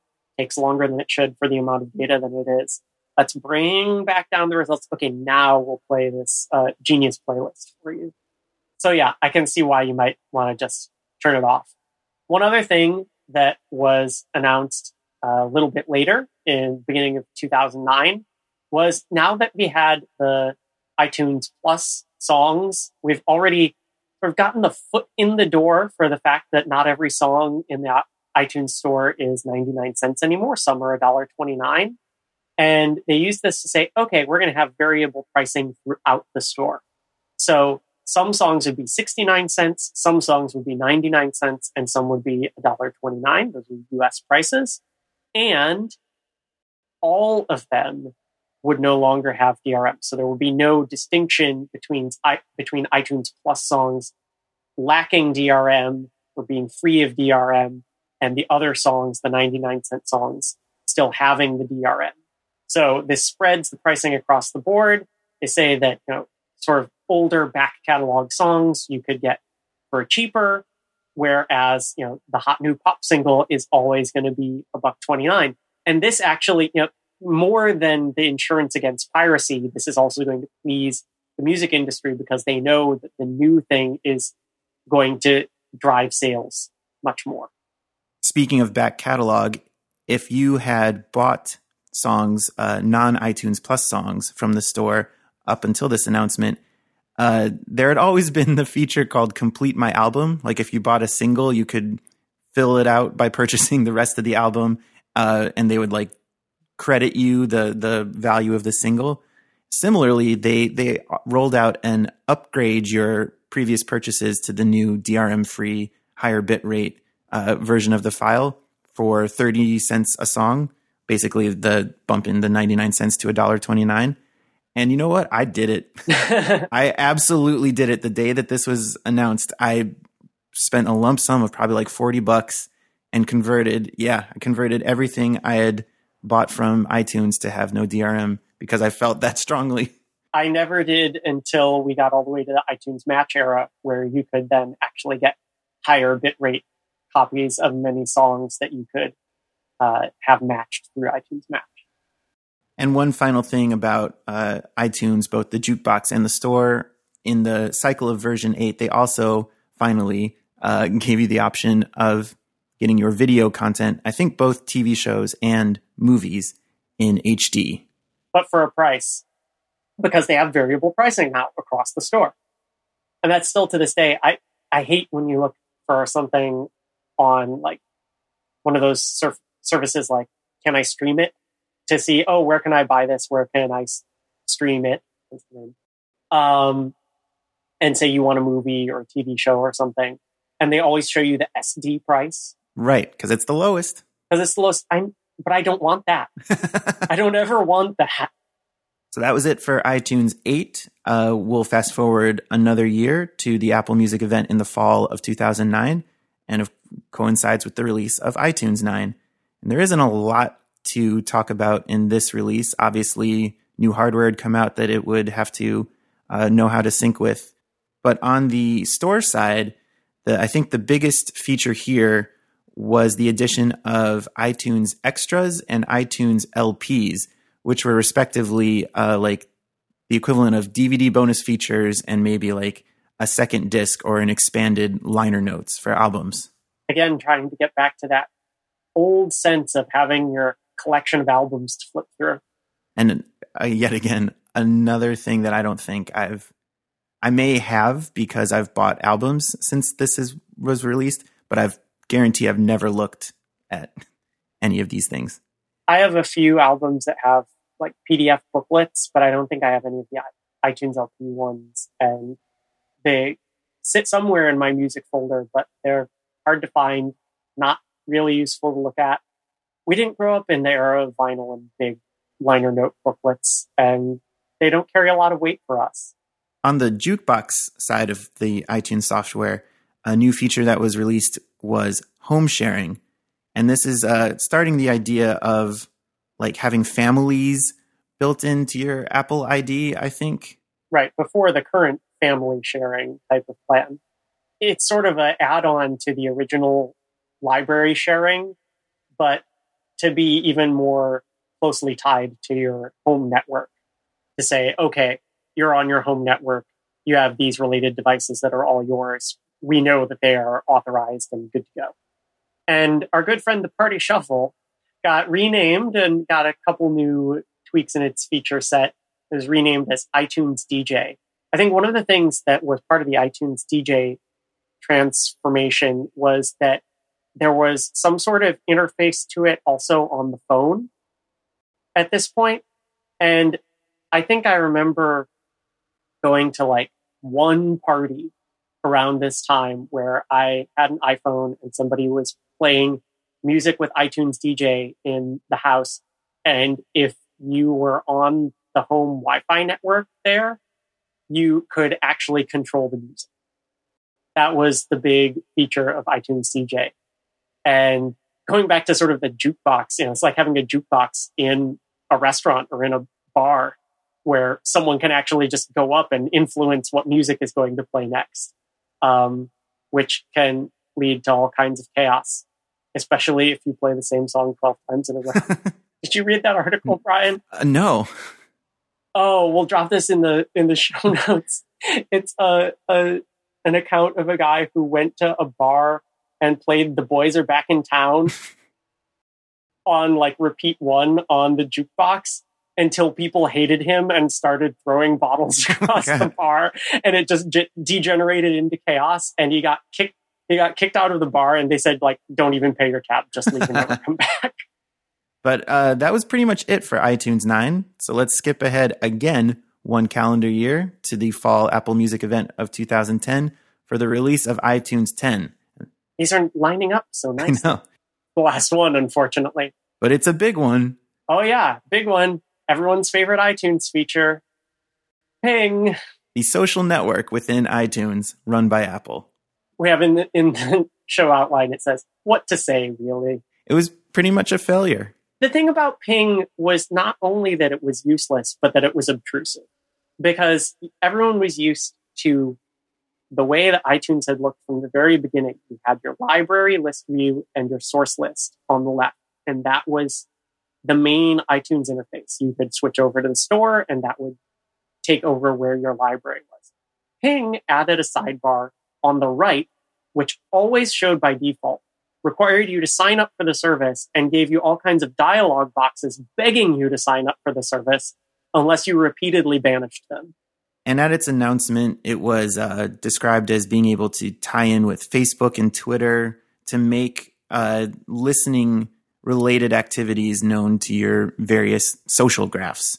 Uh, things like reviewing content on iTunes. Obviously, uh, uh, if you wanted to broadcast your listening habits, or um, I think even a version of iMix, which we talked about earlier, like sharing playlists with your friends.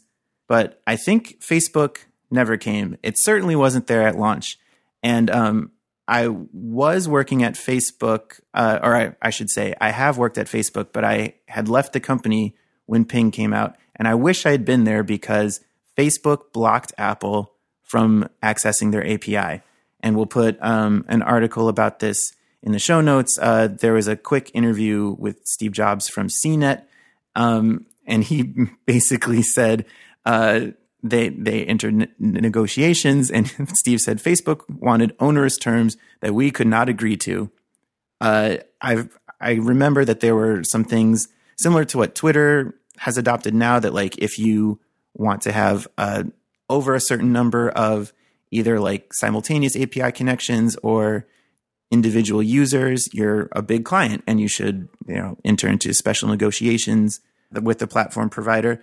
And it's no surprise to me that uh, Steve was presented with like you have to be a, a customer of ours, and he said, "No way, you're, you're we're Apple." And because of that, their social media, social network did not catch on nearly as much as Facebook did, and Ping was shut down a couple years later in September of 2012, much to the delight of everyone who had tried to get it out of their iTunes that week. some other features that came with iTunes 10 were the rebranding of AirTunes to AirPlay. AirPlay is, of course, now uh, a pretty standard standard uh, between Apple's ecosystem of, say, broadcasting some content from your iPhone to your Apple TV or your Mac to your TV.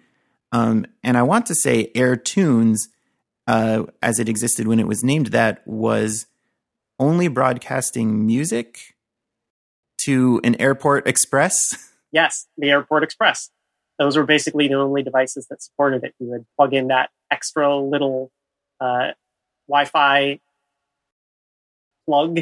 It did. It plugged directly into a wall socket and had a mini plug, stereo mini plug audio out, and you could hook up some speakers to it and play from any of the Apple devices in the house. But then with AirPlay, the change in name makes sense because it goes from audio only to also being able to play video content, especially for the Apple TV. There have been minor interface changes that we haven't discussed because they were minor, but there was a, another little minor one in iTunes 10 uh, that was pointed out by Ars Technica. Um, and I'll just read the quote here. The only obvious UI change is that the close, minimize, and maximize buttons are arranged in an HIG busting vertical orientation, a dubious refinement. And this was the first sign that beyond brushed metal, which was a bit out of the norm when iTunes was first launched, was that iTunes was totally fine with just disregarding the usual window interface and setting its own ways. And this would come back even more in the next two versions. Yeah, almost a design playground. Speaking of design, Brian, I hear there was some controversy with the iTunes icon. Yes, we return to my ongoing saga of the ever changing iTunes icon, which had been unchanged for a couple big versions, but there was a huge change to the icon in iTunes 10 because in 2010, I think a very noticeable minority of people's music libraries was coming from CDs yet CDs uh, were prominently featured in the icon. So it changed from two bubbly aqua eighth notes over a CD to just two essentially flatly designed eighth notes within a, a blue gradient circle. Blasphemy. How could we get rid of our CDs? Yeah, people were outraged to the point that the the barometer of outrage of the time there was of course a uh, parody Twitter account for at iTunes 10 icon.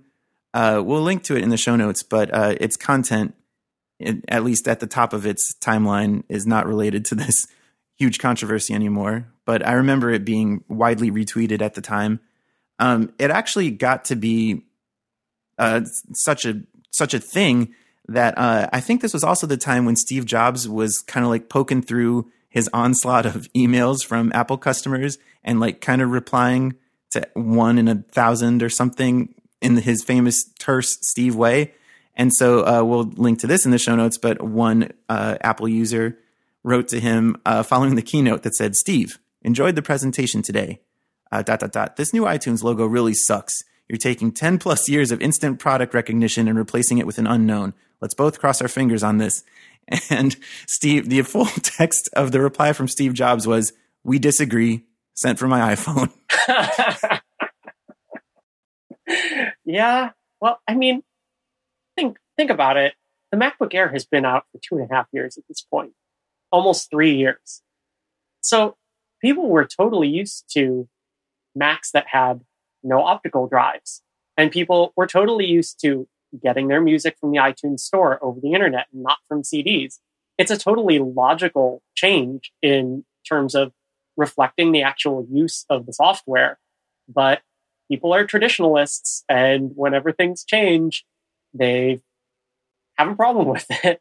I remember also because of all this controversy, there was uh, obvious interest in who at Apple may have designed this icon, and it was a I don't know if I'm going to pronounce his name correctly, but Louie Mantia Mantia, uh, who had done great work at the Icon Factory.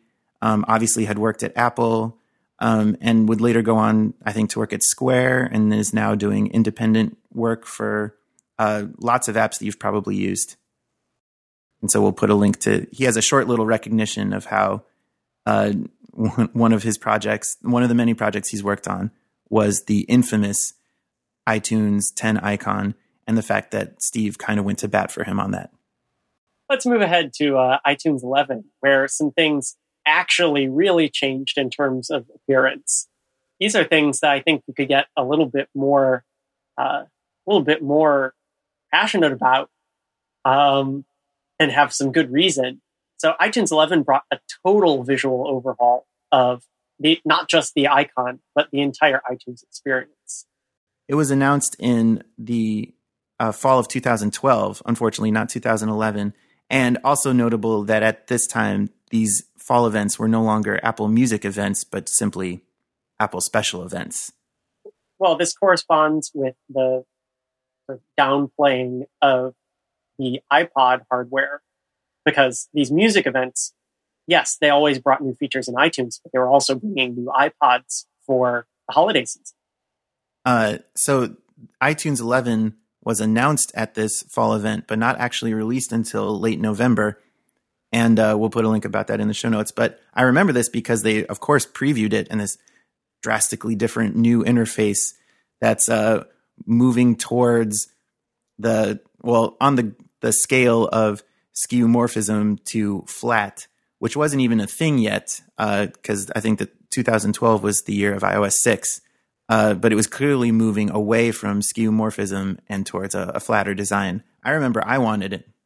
Well, and the really nasty skeuomorphic thing in the iTunes interface was the main status display, which was that sort of greenish beige color that is supposed to evoke old liquid crystal displays on hardware that nobody was using anymore at this point.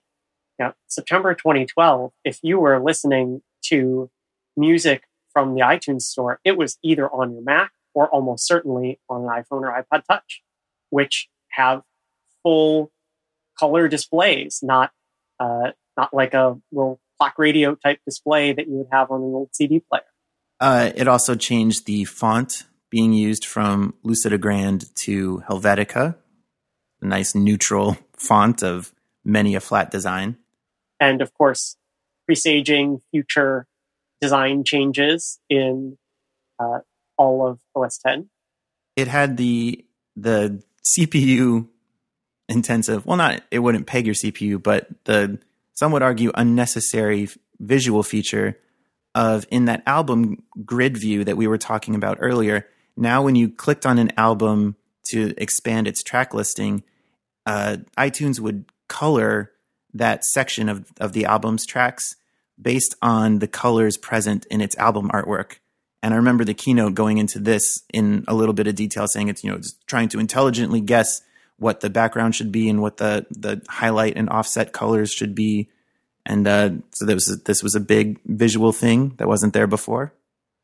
I remember going through my entire library at this point to see how good it was, and I was really pleased with this new visual way of displaying things, and it looked really tasteful in terms of legibility and this whole thematic approach of when you wanted to listen to a full album. The thing that I hated about it was that it had a weird sort of fade effect on the album cover itself to try to blend it into a background. And if you had any sort of album artwork that had text near the edge, it would cut it off. And it didn't really look good in you know, Apple's sort of pristine music experience way. They tweaked that a little bit, I think, in iTunes 12, and uh, it does a slightly better job. But I was just impressed, and I know lots of my friends were impressed with just the color matching algorithm in general being extremely good and extremely tasteful and not generating, you know, dark blue text on black that was completely illegible or something like that. And I think Apple was uh, rightfully proud of this, that this was the default view when you opened iTunes, and it was no longer that kind of pinstripe alternating uh, list view of all your tracks, which confused some people. I mean, obviously, they'd been used to a certain way for a long time. What was that album preview or the album list view from several versions back taken to its far conclusion, where instead of inserting album previews into the list, you make everything album previews. And then when you click on one of those album previews, it shows you part of the list. Uh, more of this visual overhaul. The the toolbar across the top was simplified a little bit, and um, I think even from the very beginning of iTunes, you could kind of alternate what was being displayed in that gross beige LCD thing from like the the the not an equalizer but the um the, the EQ bands. Thank you, the EQ bands. Um, if maybe you were playing songs at the same time as encoding MP3s or burning a CD, you could toggle between the progress of that. Um, that area, I think, was simplified, and they put a little contextual menu up there that they called the action menu, where you could, you know, switch through the views or take action on the currently playing song, like that wonderful option of go find the song in the store if you want to buy it again or uh, go to the artist in the store, etc., things like that, or add to up next, add to iTunes DJ, and so on and so on. Right. Up next was a big feature here as well, where you're taking sort of that those old like iTunes DJ type features, or taking the on the go playlist feature from iPods and just bringing that back into iTunes. And I got to say, I love the up next feature where that's pretty much the way that I control iTunes now. Um, I have a mini player open, but with a big, long up next uh, list in it, and I put things on shuffle, and then I just remove the songs that I don't want until I have about 10 or 15 good songs for whatever mood I'm in at that point queued up and let it go. And then when those run out, clear out the list again, let it play. Works very well for me. And uh, on the store side, uh, this is 2012 again. The iTunes Store and the App Store have been out for many years at this point, and uh, Apple simplified, or rather, I should say, standardized the interface of the iTunes Store within the desktop iTunes client to better mimic the the same layout and uh, navigation styles of the iOS apps. And of course, we glossed over it, but now that the iPhone has been out for a while, you can, of course, purchase things from the iTunes store directly on your iPhone. And all of the syncing machinery, both wireless, wired, et cetera, et cetera, to get those songs back and forth, transfer purchases from iPhone, all of these things are cluttering up the iTunes interface, but uh, making it more feature rich. And that brings us to the current major version of iTunes as we record today, iTunes 12. We made it to the present. We've never done that on this show before. Uh, this was released with the also current version of OS 10, 10.10 Yosemite in October 2014. And this is the first time that two consecutive major versions of iTunes have had significantly different interfaces. But again, the whole OS 10 interface got a major overhaul in Yosemite, and so iTunes was tweaked to match. And we probably don't need to go into this in detail. Go over to your dock and open up iTunes. You can see for yourself. yeah, exactly. One of the other things is that it wasn't just a window Chrome overhaul. There really were lots of major interface changes in iTunes 12, including uh, the sort of relegation of the source list. You can't really get to it very quickly. Um, it's not on by default. There are sort of some confusing icons for switching back and forth between the store. It's not as obvious as it used to be.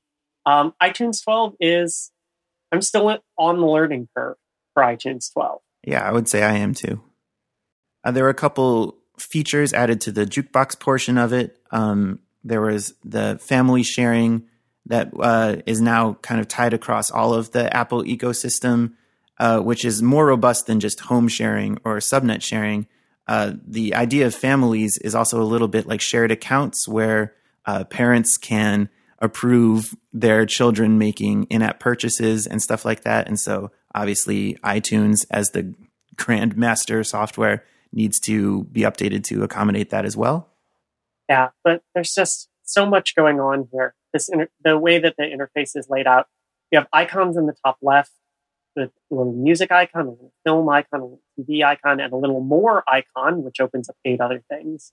Then in the center, I've got my music, playlists, match, radio, and iTunes Store. And then confusingly over on the right, a pop down menu that says songs. And I can also choose albums, artists, composers, genres, sort by album, show columns, show artwork, this, that, the other thing. Can't we just get it to back to its core feature of play the music? Even though we said last episode that's like 12 features in one, what everybody I think wants.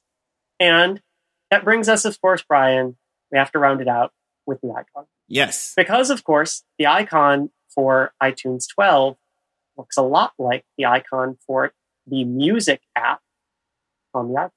So there was a, a not crazy significant, but notable change from iTunes 10 and 11 to iTunes 12 with the icon.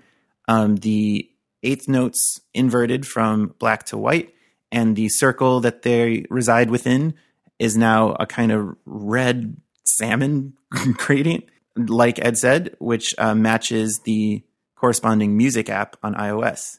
So the music app icon on iOS never bothered me, even when they switched from, I think it was orange in the past, orange with a single eighth note, to the two, two barred eighth notes and this color palette. Because on the iPhone, it's in the standard iOS round rect shape. One of the things that happened when they switched to this icon is they actually changed the outline of the notes. And the, the, I don't know, there must be a technical term for the round part of a musical note. They're really kind of round rects and kind of squat. And in the iOS icon, this looks, this sort of matches the overall shape.